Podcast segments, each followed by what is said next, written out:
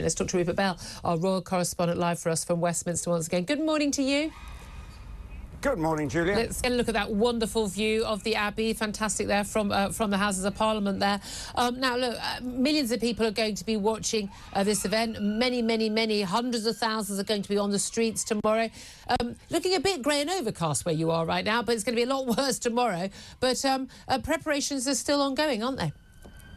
Uh, absolutely, and I'm walking here from the tube station this morning. You see the security presence is evident at every corner, and uh, over my shoulder there are already police sort of standing, standing guard around Westminster Abbey because yesterday they had rehearsals. Yes, but clearly the weather has turned into a bit of a talking point and actually it could mean that we don't actually have the fly past because of the uh, bad weather tomorrow afternoon which would be hugely disappointing because one of the things after the coronation and the procession they come out onto the balcony to appear before the crowds there but also to watch the fly past. But the weather I'm told as we know is going to be pretty wretched but I'm just grateful that the good people at Talk TV have ensured that we have a canopy on. So I'm all right Jack. I'm just amazed security let you through. But, you know, that's just me. Um, all we know is that Mrs. Bell is pleased because she's getting a nice quiet week. Um, but um, we've obviously, all the papers are full of pictures of uh, William and Kate who shock horror breaking news got on a train uh, and and went to a pub in Soho. Um, there, I mean there is a look there is a lot of PR here isn't it? There's all these the stories in the news about you know breakaway republics from the, the 14 nations that currently have the, the king as their head of state. Six of them saying they're going to move within the next few years including Australia New Zealand uh, away from having him as their monarch. But shoring up sort of support here um, and using this as an opportunity to sort of, you know, unite people around the monarchy and, frankly, unite the country at a time when, let's face it, we do need it.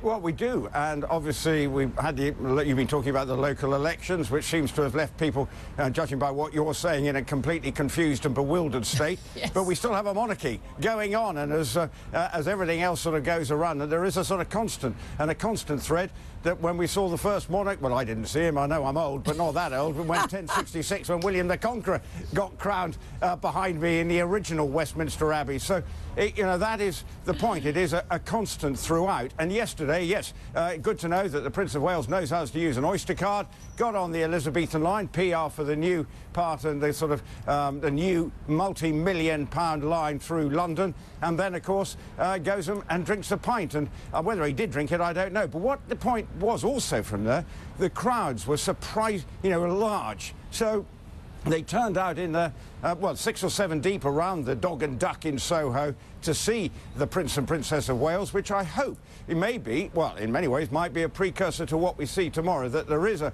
sort of last-minute decision to, well, let's go. Although when you wake up tomorrow morning and it's absolutely sluicing it down and you've got screaming children around you, there may be, well, no, let's just stay at I, home and watch it on Talk I TV. like to think we're a bit hardier than that, I think. But let's talk about some, you know, yeah. other developments. Soldiers and emergency workers are going to be among those. Is it 400,000 people who are going to be getting a medal related to the coronation.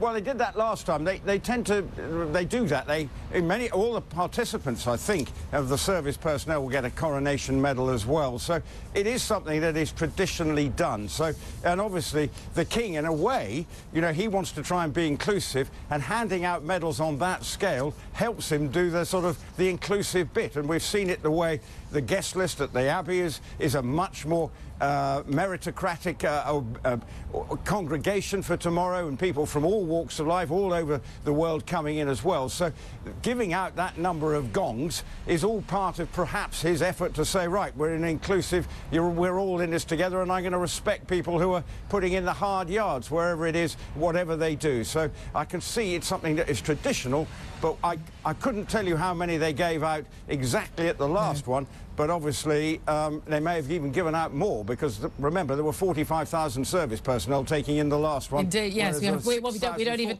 we don't even have enough to do that now. There's still ongoing um, issues over who is attending. Um, Chinese Vice President, a man who's leading that crackdown on uh, on, on basically democracy protesters in Hong Kong.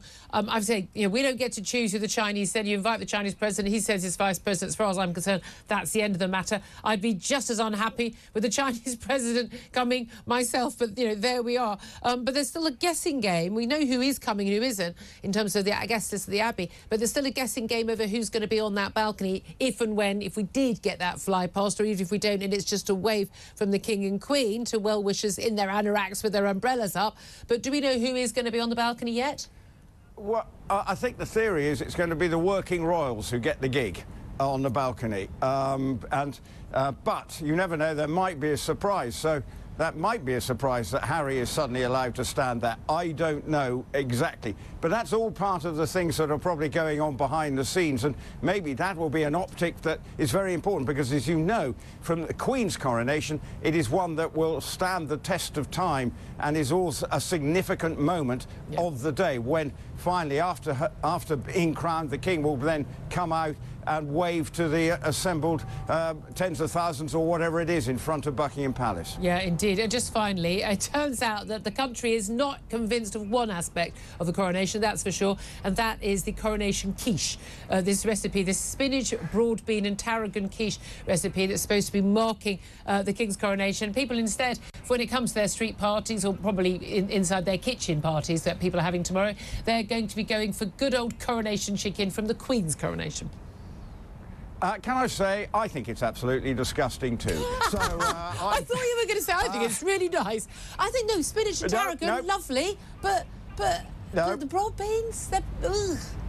And broad beans at this time of year, I like my gardening, they're not in season yet. Sorry, uh, spinach is just are. about going. I'm talking about my, my plot in the Cotswolds, um, but uh, the spinach is growing but uh, the broad beans are not even in season yet. I do like a bit of tarragon, but as a combination, this quiche has not rocked my boat, whereas the coronation chicken, good old standard. We will be talking about the coronation probably 70 years hence, but if we get seven weeks out of the coronation quiche and talking yeah. about it, we'll have done well. Absolutely. I am so looking forward to your new cookery show. This is going to be a hoot. I will absolutely watch it. Rupert Bell joining us throughout the morning. They're live from Westminster. That's a wonderful shot of Westminster Abbey.